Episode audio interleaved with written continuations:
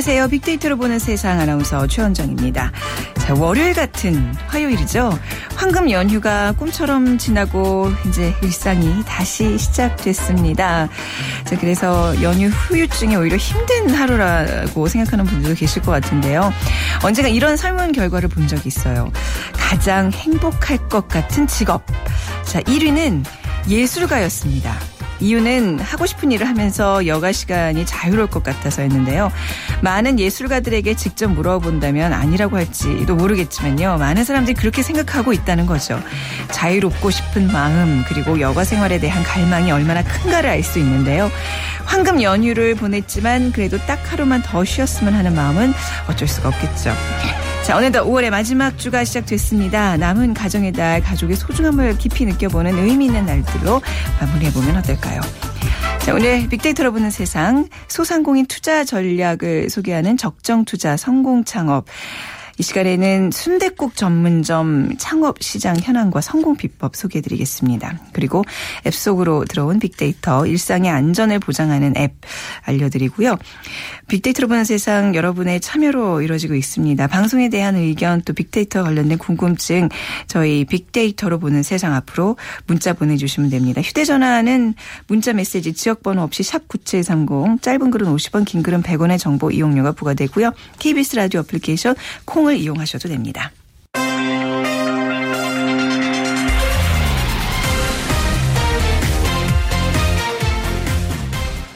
네, 화제 이슈들을 빅데이터로 분석해보는 시간 핫클릭 이슈 설왕설래 스토리닷의 유승찬 대표와 함께하겠습니다. 안녕하세요. 네, 안녕하세요. 네, 긴 연휴 동안 잘 쉬셨어요? 네, 뭐잘 네. 쉬었습니다. 네. 네. 자, 하지만 온라인상은 뭐 계속 뜨끈뜨끈하네요. 많은 화제들이 오고 가고 있죠. 네, 그렇습니다. 네. 김상곤 전 경기도 교육감이 그 새정치연합 혁신위원장을 수락했죠. 네. 이에 대해 이제 잘할 거냐 아니냐 뭐 이런 논란이 뜨겁고요. 또 오늘 이제 이 청와대가 황교안 새 총리 후보자에 대한 임명 동의안을 국회에 제출할 예정입니다. 그래서 황교안 네. 총리 후보자에 대한 자격 논란 네. 뜨겁게 달아오르고 있고요. 그리고 정청래 의원 있죠. 그 공갈 발언으로 화제가 됐던 정청래 최고위원에 대한 윤리심판원 1차 판결도 오늘 나올 예정이어서 네. 판결 결과 주목되고 있습니다. 네. 그리고 메르스 네 번째 환자가 나서 걱정하는 분위기 있고요. 그리고 부천에서 세 자매가 자살한 사건이 네네. 있었죠. 네, 자살 원인을 둘러싼 네. 이야기들도 나오고 있습니다.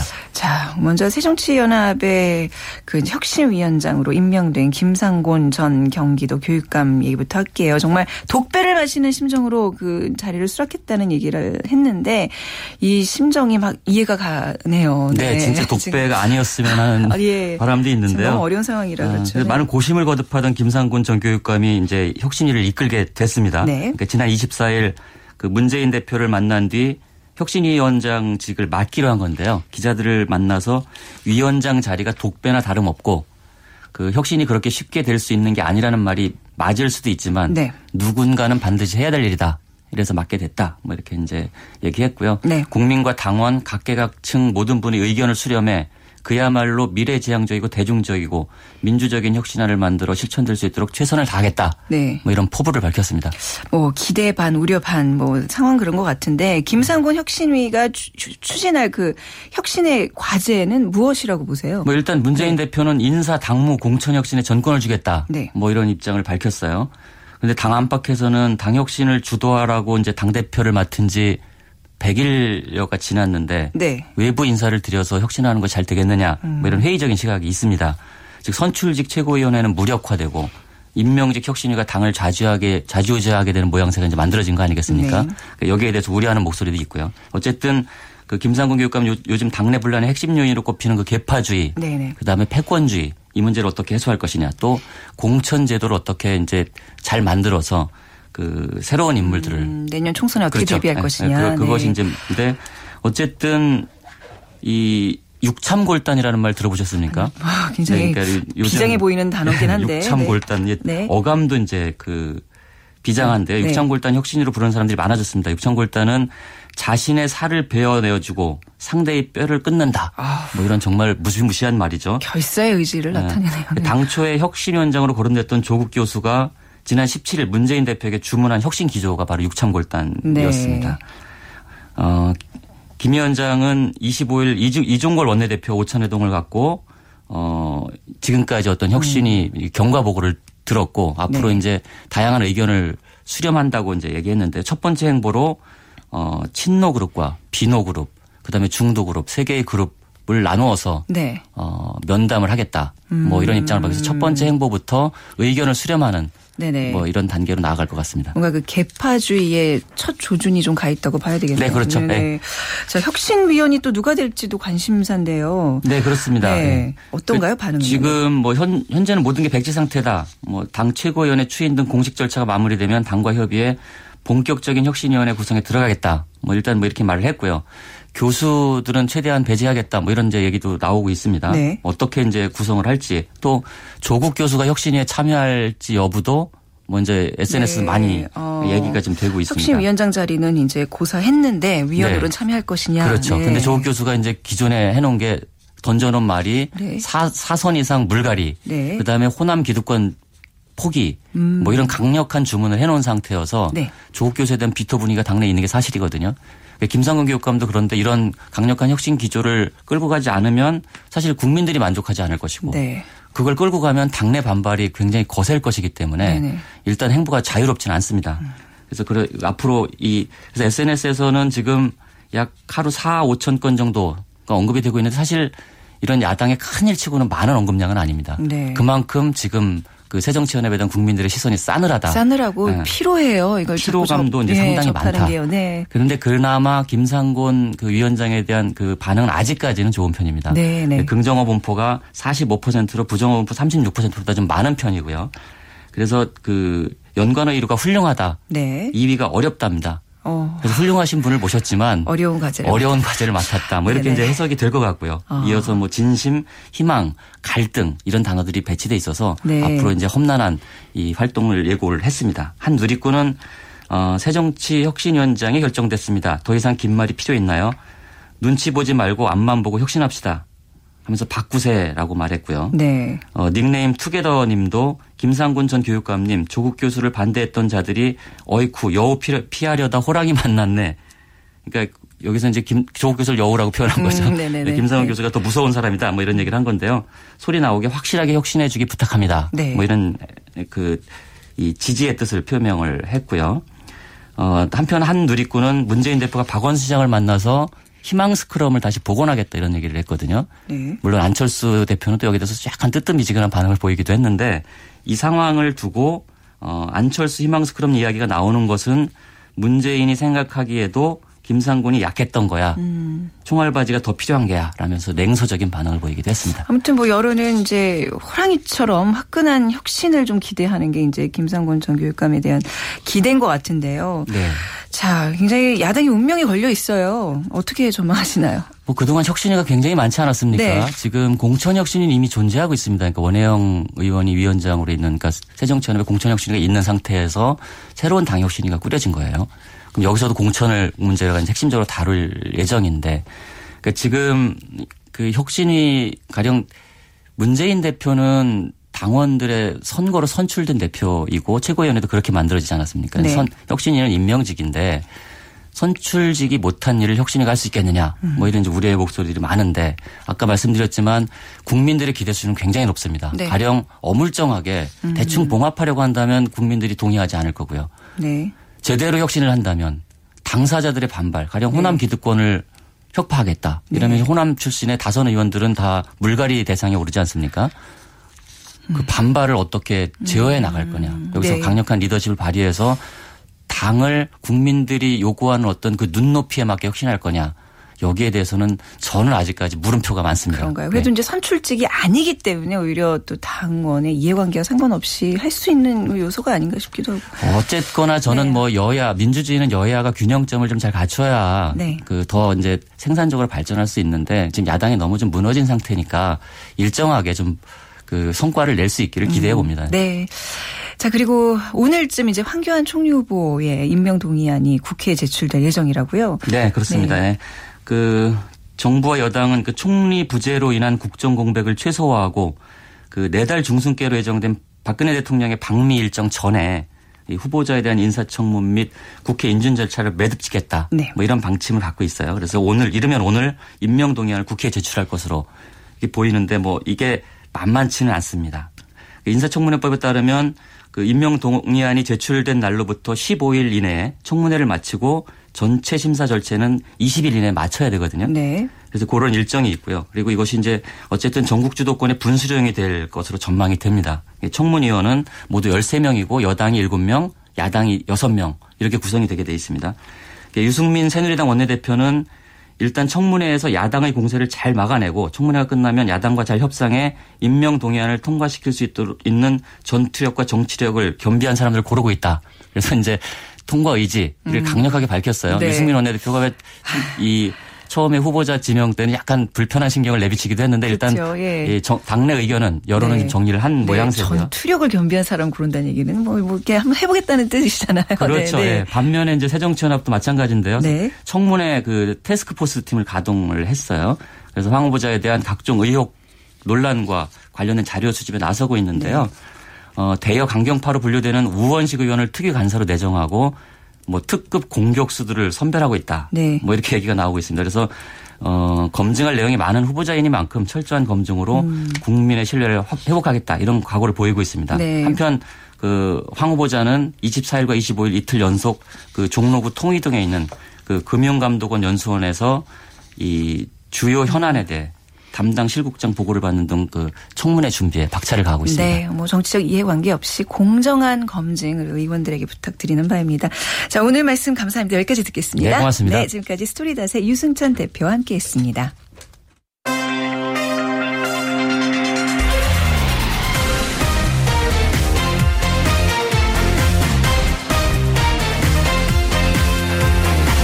절대 손해보지 않는 소상공인들의 투자 전략. 적정 투자 성공 창업. 소셜 분석을 통한 소상공인 투자 전략을 소개하는 시간입니다.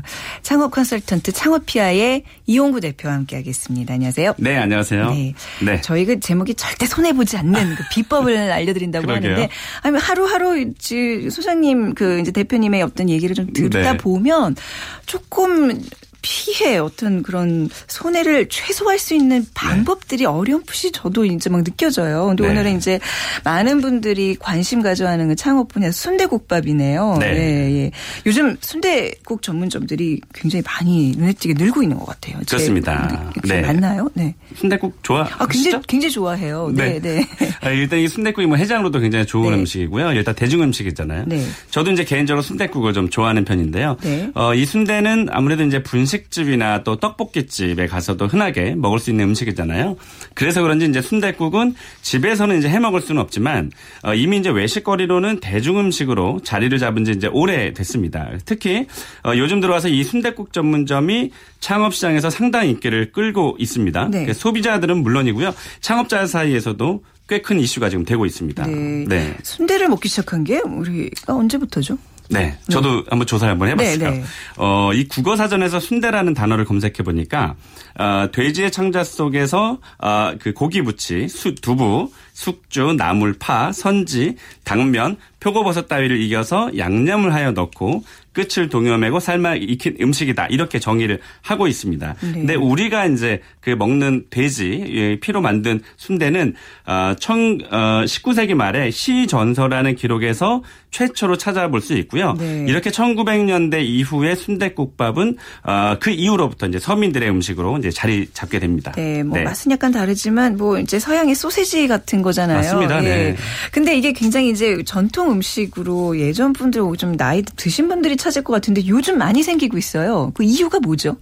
아, 요즘 이 할머니가 만든 순대국이 네. 유독 유행입니다. 네. 예, 지금부터 이제 굉장히 의미 있는 얘기가 좀 나올 텐데요. 아, 요즘 이제 길을 가다 보면은 이제 할매 순대국이라는 간판을 좀 쉽게 볼 수 있는데요. 식사 시간에는 이제 손님들로 이제 꽉 차여 있는 모습을 볼 수 있습니다. 네. 아마 그 영향 때문일까요? 아, 순대국 전문점 자체의 시장이 확대되고 있는 경향을 보이고 있는데 아, 이런 현상에 대해서는 이제 긍정적인 평가도 좀 있지만 너무 빠르게 확산된다는 어, 면에서는 우려의 목소리 좀 큽니다. 네. 그래서 어 제가 이 그 공정거래위원회 가맹사업거래 홈페이지에서 이 순대라는 단어로 프랜차이즈를 한번 검색을 해봤어요. 얼마큼 있는지. 그랬더니 그 프랜 어, 순대국 전문점으로 사업을 하고 있는 곳이 44개 네. 정도가 되는데 어, 이중 20개 업체가 작년에 프랜차이즈 사업을 개시하겠다고 등록을 하는 겁니다. 네. 좀 희한하죠? 그렇네요. 음, 네. 44개 중에서 유독 작년에 20개가 네. 네. 생겼어요. 어, 더 신기한 것은 이 할매라는 이름의 간판을 내건 저가형 순대 프랜차이즈가 작년에 20개를 등록했다 그랬잖아요. 절반 이상이 11개 업체가 됐습니다. 네. 어, 아마도 이제 어떤 브랜드가 좀 잘 되다 보니까 이제 이것에 편승해서 프랜차이즈 사업을 하려는 업체들이 꽤 많아진 것으로 보입니다. 그래서 네. 어, 이제 너무 또 무분별하게 또 확장을 이 되다 보니까 또 우려의 시각도 예, 없지 않은 것이 사실입니다. 그좀 연예인들을 이렇게 얼굴을 걸고 하는 그런 할매 관련 순대국집이 많아진 게 저도 네, 느껴지는데 왜 그런 거예요? 왜 늘어났을까요? 아, 네. 그 일단 네. 뭐그 말씀하신 대로 네. 어, 일단 연예인들을 광고로 쓰, 썼다는 점에서도 아마 소비자들께서 좀 음. 어, 쉽게 어, 좀 와닿았을 것 같고요. 네. 어, 일단 좀 저가로 시장을 좀 공략했다는 점이 가장 큰 성공 포인트라고 볼 수 있는데요. 아, 일단은 뭐 순대국 그러면은 저희가 그동안 6천 원에서 이제 7천 원 정도는 줘야 먹었고 심지어 비싼 곳은 8천 원 이상도 네. 됩니다. 그래서 이 5천 원짜리를 팔면서도 맛은 뒤떨어지지 않는다라는 이제 소비자들 평가 때문에 어, 자꾸 이제 찾아 찾게 되는 것 같고요. 이 순대 전문점이 잘 되다 보니까 해장국 전문점이나 콩나물 어, 국밥 전문점도 이 5천 원짜리의 저가 네, 이런 네. 상품들이 지금 나오고 있는 그런 추세라고 볼 수 있습니다. 네. 왜 우리가 그 커피도 왜 4천 원 이상의 이제 그 비싼 아메리카노도 있지만 어, 또 2천 원대의 굉장히 유명한 그런 프랜차이즈가 있잖아요. 네. 네. 그렇듯이 일단 싸지만 어 quality가 좀 좋으면 이 소비자들의 음. 반응을 좀 이끌어내는 것 같습니다. 확실히 가벼워진 주머니를 좀 공략하고 있다고 봐야 되겠네요. 아무래도 좀 먹힌다고 봐야겠죠. 음. 네. 창업에 드는 비용은 어떤가요? 좀 상대적으로 좀 덜 들 것 같다는 생각이 들거든요. 좀 저렴합니다. 네. 어 일단 이제 고가의 그 상품을 파는 것이 아니고 5천 원짜리 팔기 때문에 네. 어 일단 그 너무 비싼 고급 어, 자재로 또 만들면 좀 부담돼요. 거리감 좀 있고요. 맞아요. 네. 특히나 또 이 순대국 이제 20대에서 60대까지 이제 대중들에게 사랑을 받는 거기 때문에 약 한 5천만 원 정도 어, 독립형 창업을 했을 경우는 약 5천만 원 정도 또 프랜차이즈 창업하게 되면은 어, 가맹금 같은 이제 비용들이 들기 때문에 음, 네. 한 천만 원 정도가 더 소요가 됩니다. 그래도 네. 비교적 어, 외식업 창업을 하면서 이 정도 그 창업 자금은 좀 저렴하다고 봐야 되겠죠. 네. 그런데 아무리 뭐 박리담회라고 해도 이게 뭐 많이 남아야 사실 장사를 하는 건데 이렇게 싸게 팔면 뭐 얼마나 남아요? 어, 일단 그 대부분의 이제 어, 음식점의 에, 코스트가 40%를 넘어가면 안 되거든요. 네. 근데 어, 이 순대국 같은 경우는 3천만 원 정도의 이제 매출을 감안을 했을 때 어, 매, 어, 재료비를 한40% 정도 잡고요. 그리고 어, 인건비가 약 한 750만 원 정도가 들어갑니다. 야간까지 하기 때문에. 네. 그리고 공과금이나 이제 기타 비용도 약 200만 원 정도 소요가 돼서 음. 약 매출의 한 20% 정도 보면은 어, 적절한 수익이 계산이 된다고 봅니다. 그래서 네. 3천만 원 정도 팔면 네. 600만 원 정도가 손에 쥐는 네. 금액이다. 이렇게 아. 보시면 될 것 같습니다.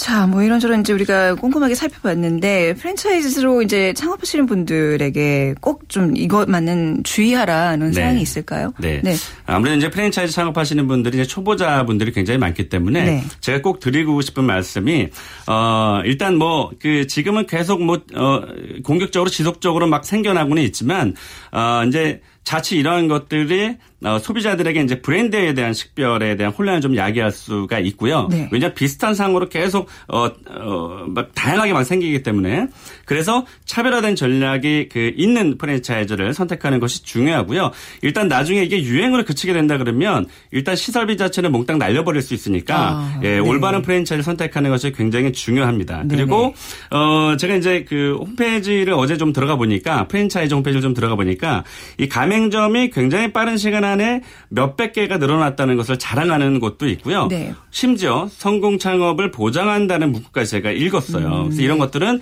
좀 유의 유의를 좀 해야 될 필요가 좀 있을 아, 것 같습니다. 그래서 네. 일단 매출의 곡선을 그러니까 어 적어도 한 다섯 개나 열 개 정도의 기존의 가맹점들의 매출을 좀 달라고 해서 네. 이 매출의 추이의 변화를 좀 보시면 이것을 내가 해야 되는지 말아야 되는지가 쉽게 판단이 좀 될 거라고 봅니다. 네, 너무 음. 그런 광고 문구에 현혹되지 말아라. 아, 되게 위험합니다, 사실은. 네. 근데 이제 프랜차이즈가 아닌 독립형 창업자분들에게는 어떤 비법이 좀 있을까요? 아, 일단 자기만의 독특한 스타일을 만들어내는 것이 좀 가장 중요하다고 보고요. 네. 일단 평범한 것은 어, 충성 고객인 단골을 만들기가 일단 쉽지가 않잖아요. 네. 그래서 소비자 입장에서는 5천 원짜리를 먹지만 6천 원과 7천 원짜리 순대국을 견주어 어, 견줄 수 있어야 하고요. 또 7천 원짜리를 먹으면 만 원짜리 음식과 좀 견줄 수 있어야 합니다. 네. 그럼 좀 성공할 수 있다고 보고요. 어, 네. 어, 우리가 왜 김밥집 같은 경우도 보면은 어, 김밥 땡땡이라는 것을 보면 천 원짜리 네. 김밥을 파는데도 네, 여전히 잘 되고 맛, 있고요. 네, 맛, 맛도 괜찮아요. 네, 그리고 최근에 또 4천 원 이상의 프리미엄 김밥들도 네. 음. 어, 과연 저거 얼마나 갈겠느냐 했지만 그쪽의 소비자들이 또 따로 만들어지고 있기 때문에 어, 뭔가 자기의 차별화된 전략을 만드는 것이 가장 중요하다고 보고요. 또한 가지는 어, 어, 대규모 빌딩들이 다 밀집이 되어 있다고 해 좋은 것은 아닙니다. 왜냐 주말에 예, 놀 수도 있거든요. 그래서 한산해져요. 오히려 맞습니다. 이제 기업들 막 회사 많은 데서는 특히나 그렇죠. 그런 것은 또 월세가 높기 때문에 그렇죠. 네, 네, 좀 위험할 수 있으니까요. 네. 어, 작은 소규모 사무실들하고 주택가가 좀 결합된 지역이면 음. 조금 안전적으로 좀 창업을 어, 운영할 수 있을 것 같습니다. 네, 결국 이제 차별화 또 음식의 품질 또 어디에 어떤 곳에 이걸 창업을 하냐 그 위치가 굉장히 중요하다고 네. 이렇게 결론 내리면 되겠네요. 창업 전문가가 되고 아, 계십니다. 점점 예, 저 감이 막 잡히고 있어요. 네, 정말 말씀 잘 들었습니다. 네, 고맙습니다. 네, 네 창업피아의 이용구 대표와 함께했습니다.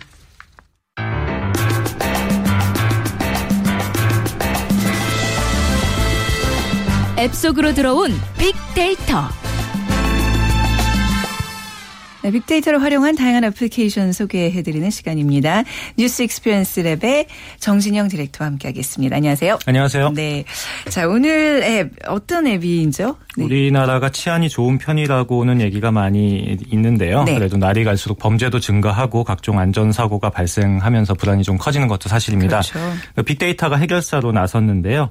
그 우리 주변에서 발생하는 여러 문제들을 데이터베이스로 구축을 하고 이를 시민들이 쉽게 파악하고 대비할 수 있도록 네. 정보를 네. 제공함으로써 혹시 모를 사고와 범죄를 예방하는 서비스가 다양하게 등장하고 있습니다. 네. 우선 국민안전처에서 제공하는 생활안전지도 앱을 소개해드리겠습니다. 네, 오늘은 이런 유의 이제 안전과 관련된 앱이니까 특히 이제 부모님들 뿐만 아니라 사실 본인 스스로를 지키기 위해서 이런 거 굉장히 중요할 것 같은데. 그렇습니다. 자 먼저 생활 안전 지도 앱 소개해 주신다고요. 어떤 기능을 하는 건가요? 네, 원리는 간단합니다. 네. 그 생활 안전 지도 앱을 실행하면 어, 스마트폰에 지도가 나오는데요. 네. 가령 제가 현재 살고 있는 종로구의 전반적인 치안 상태가 궁금하다면 지역 보기 메뉴에서 종로구를 선택하거나 아니면 직접 지도를 움직여서 종로구를 찾습니다. 네. 아, 그러고 나서 이제 치안 안전이라는 메뉴를 선택하는데요. 그럼 세부 메뉴로 이제 강도나 성폭력, 폭력, 절도 등을 선택, 을할 수가 있습니다. 음, 강도를 네. 선택하면 지난 3년간 경찰청에 모인 범죄 관련 빅데이터를 바탕으로 종로구 지도 위에다가 해당 지역에서 관련 사건이 얼마나 많이 발생했는지를 색깔로 오. 색상으로 보여줍니다. 아, 그러니까 뭐 우범 지역이다 그러면 붉은색이 막 뜨고 이런 네, 건가요? 그저 어, 네. 강도 발생 건수가 많을수록 네. 짙은 색으로 지도 위에 아. 색칠이 되는 방식인데요. 네네. 어, 한눈에 이해를 할 수가 있겠죠. 그렇네요. 같은 방식으로 치안 외에도 교통이나 재난, 시설, 보건 식품, 산업사고 등 8개 어, 분야에 대한 지역별 안전도를 지도 위에서 살펴볼 수가 있습니다. 네. 그러니까 굉장히 이렇게 쉽게 색상으로 해주니까 이제 대충 이 지역을 어떻게 좀 뭐 피해간다든지 뭐게 그 이용 시에 좀 주의해야 될 그런 부분들이 많이 눈에 띌 것 같은데 네. 치안 외에 다른 분야 소개도 가능한 거예요? 네. 네. 어, 아까 말씀드린 분야 중에서 네. 가령 재난 안전 분야 같은 경우에는 네. 화재가 많이 발생했다든지 네. 아니면 산사태 어, 등 재난 발생 데이터를 모아서 지도 위에 보여주고요. 그다음에 교통안전 분야에서는 무단 횡단 사고나 자전거 사고 등의 발생 현황을 제공을 합니다. 네. 또 맞춤 안전이라는 분야가 특별히 더 눈에 띄는데요. 그 스쿨존 그 학교 옆에 있는 교통사고처럼 어린이가 피해자인 사고나 또 여성과 노약자를 대상으로 하는 범죄나 사고만을 모아서 보여주기 음. 때문에 안전사고 발생 현황을 좀 더 구체적인 시각으로 살펴볼 수 있다는 장점이 네. 있습니다. 우리가 이런 정보를 보고 우리가 판단할 게 아니라 좀 더 능동적으로 이 시간대별로 안전한 길을 보여주면 더 좋을 것 같은데요. 네, 네. 아마 같은 데이터를 약간 반대로 네. 활용을 한 케이스인데요. 예. 강도나 절도, 폭행 등 범죄 항목을 선택을 하고 시간을 결정하면 해당 시간대의 각도로의 안전함을 표시해주는 기능도 있습니다. 네. 예를 들어서 강도 분야 를 선택하고 밤 8시부터 자정까지를 선택하면 해당 시간대의 강도 발생률이 가장 적었던 길은 하늘색으로 표시가 네, 되고요. 네, 범죄 발생률이 높아짐에 따라 색상이 짙어지기 때문에 안전한 길이 어떤 곳인지 한눈에 알 수가 있겠죠. 네. 그 만약에 스마트폰 대신에 그 컴퓨터를 이용해서 생활 안전지도 웹사이트에 들어가시면 좀 더 구체적인 통계와 함께 세세한 추가 정보도 활용할 수가 있는데요. 같이 활용하시면 될 것 같고요. 물론 스마트폰 앱에서는 어, 지도, 어, 위치 정보가 제공이 되기 때문에 앱을 실행하면 동시에 현재 내가 위치한 현장에서의 치안, 교통 등 안전 정보를 즉시 제공받을 수 있는 네. 내 주변 알림 기능을 제공합니다. 이게 전국에서 다 사용이 가능한 정보들인가요? 아니면 좀 일정 부분 지금 시업 시범 운행 중인 건가요? 네, 지금 이제 안전처가 생겨서 네. 이런 기능들을 굉장히 강조를 하고 있는데요. 네. 서비스가 처음 제공된 것이 지난해 9월입니다. 아, 그래서 네. 지난해 9월 당시에는 전국 15개 시군구를 대상으로 치안과 교통, 재난과 맞춤 안전 등 네 가지 분야만을 대상으로 시범 서비스를 먼저 시작을 했는데요. 당연히 시민들의 반응이 좋았겠죠. 음. 그래서 올해 1월부터 전국 115개 시군구로 지역을 확대하고 적용 분야도 어, 산업 안전 등 네 가지를 추가해서 본격 서비스를 시작했습니다. 네. 안전처가 발표한 바에 따르면 올해 말까지는 대상 지역을 전국 모든 곳으로 확대를 하고요. 네. 또 추가적으로 시민들이 직접 신고한 정보와 어, 처리 현황도 함께 제공할 계획이라고 하니까 기대해 볼 만할 것 같습니다. 그렇네요. 자, 그런가 하면 우리 주변에 성범죄자 정보를 살펴보고 대비할 수 있는 스마트폰 앱이 있다고 들었는데 소개해 주시죠. 네, 어, 특별히 성범죄 문제는 굉장히 심각하게 대두가 이슈가 되고 있는데요. 네. 어, 그래서 특별히 성범죄자에 대해서는 법원이 내리는 판단에 따라 신상 정보를 공개하고 있잖아요. 그 예전에는 이러한 신상 정보 공개가 우편고지나 PC 웹사이트를 통해서 이루어졌기 때문에 다소 활용하는 데 제한이 좀 있었습니다. 하지만 여성가족부가 이 정보를 스마트폰으로 제공하기 시작하면서 네. 언제 어디서나 손쉽게 확인을 할 수가 있게 되었습니다. 네. 성범죄자의 뭐 정보 공개 굉장히 뭐 중요하다는 거 모든 분들이 다 같이 이제 인식을 하고 있는 건데 이거 어떻게 활용할 수 있는 거예요? 네. 네. 어, 스마트폰 앱스토어에서 성범죄자 알림이 네. 예, 맨 뒤에 이는 영어로 이를 쓰시면 되고요. 네. 어, 검색하고 설치를 하시면 됩니다. 그 처음 앱을 실행하면 본인 인증 과정을 거쳐야 하는데요. 어, 이는 범죄자의 개인 신상 정보가 아무리 범죄자라 할지라도 민감한 내용을 담고 있기 때문에 기본적인 보안 절차를 거치는 것입니다. 네. 그래서 일단 본인 신분을 등록하고 나면 앱을 통해 범죄자 정보를 볼 수 있는데요. 어, 사실 저도 살펴보고 좀 깜짝 놀랐는데 네. 이름과 나이 그리고 키와 몸무게 같은 기본 정보는 물론이고요. 그 실제 사진과 거주지 성범죄 요지와 전과 기록 등이 아주 자세하게 나옵니다. 그 거주지라는 게 이제 대략 어느 동 무슨 아파트 사는 게 아니라 뭐 동호수까지 나오나요? 예, 다 자세하게 아, 나오고요. 네네. 예, 그래서 실거주지와 주민등록 거주지를 또 나눠서도 네네. 볼 수가 있습니다. 네, 어떤 식으로 범죄자를 찾는 거죠? 네, 네 어, 우선 스마트폰이니까 네. 이제 지도상에서 특정 지역을 선택해서 범죄자를 보는 방법이 있고요. 네. 그게 기본적인 방법이지만 제가 볼 땐 훨씬 더 유용한 것은 그 어린이집이나 유치원, 초중 고등학교 등 이렇게 기관 사안에 대한 부분을 구체적으로 검색 조건에 넣는 방식이 또 있습니다. 네. 실제로 어떤 제가 어린이집 이름을 넣고서 검색을 해봤더니 해당 지역에 거주하는 성범죄자가 다섯 명이나 이제 아, 나와서 네. 굉장히 놀랐는데요. 그 어린 자녀를 학교에 보내시는 부모님들은 한 번쯤 학교 검색 기능을 이용해 보시면 좋을 것 같습니다. 성범죄가 재범률이 좀 높은 그런 범죄 중에 하나이기 때문에 이거는 미리 미연에 이렇게 좀 방지하는 게 굉장히 중요한 것 같은데요. 네, 그렇습니다. 네, 성범죄자 알림이 앱 여성가족부에서 만든 앱입니다. 꼭 기억해 두시면 좋을 것 같고요. 마지막으로 하나만 더 간단히 소개해 주신다면요. 네, 네. 행정자치부가 선보인 스마트 안전귀가 앱을 간단하게 소개를 해드릴게요. 네. 어, 이 앱의 원래 기능은 어, 실행을 하면 목적지까지 가는 동안 미리 설정해 놓은 보호자에게 일정 간격으로 위치 정보를 보내주는 게 주요, 주요 기능입니다. 어, 하지만 여기서도 빅데이터가 활용이 되는데요. 네. 어, 귀가하는 길목에 있는 경찰서나 아동지킴이 센터, 비상 대피 시설 등 주변의 생활 안전 시설 데이터를 모아서 알려주고 네. 쉽게 연락할 수 있도록 도와주는 게 특징입니다. 네, 오늘 이런 앱들 그냥 듣는 것만으로 든든한데요. 그냥 흘려듣지 마시고 필요한 것은 좀 이렇게 휴대전화에 좀 깔아두시면 스마트폰에 깔아두시면 유용하게 쓸 수 있겠네요. 네, 네, 잘 활용하시면 좋겠습니다. 네, 오늘 말씀 잘 들었습니다. 감사합니다. 감사합니다. 네, News Experience Lab의 정진영 director였습니다. 자, 빅데이터로 보는 세상 오늘 5월 26일 화요일 순서 마칠 시간이네요. 내일 빅데이터 대중문화를 읽다 준비되어 있습니다. 함께해 주시고요. 내일 오전 11시 10분에 다시 찾아뵙겠습니다. 지금까지 아나운서 최원정이었습니다. 고맙습니다.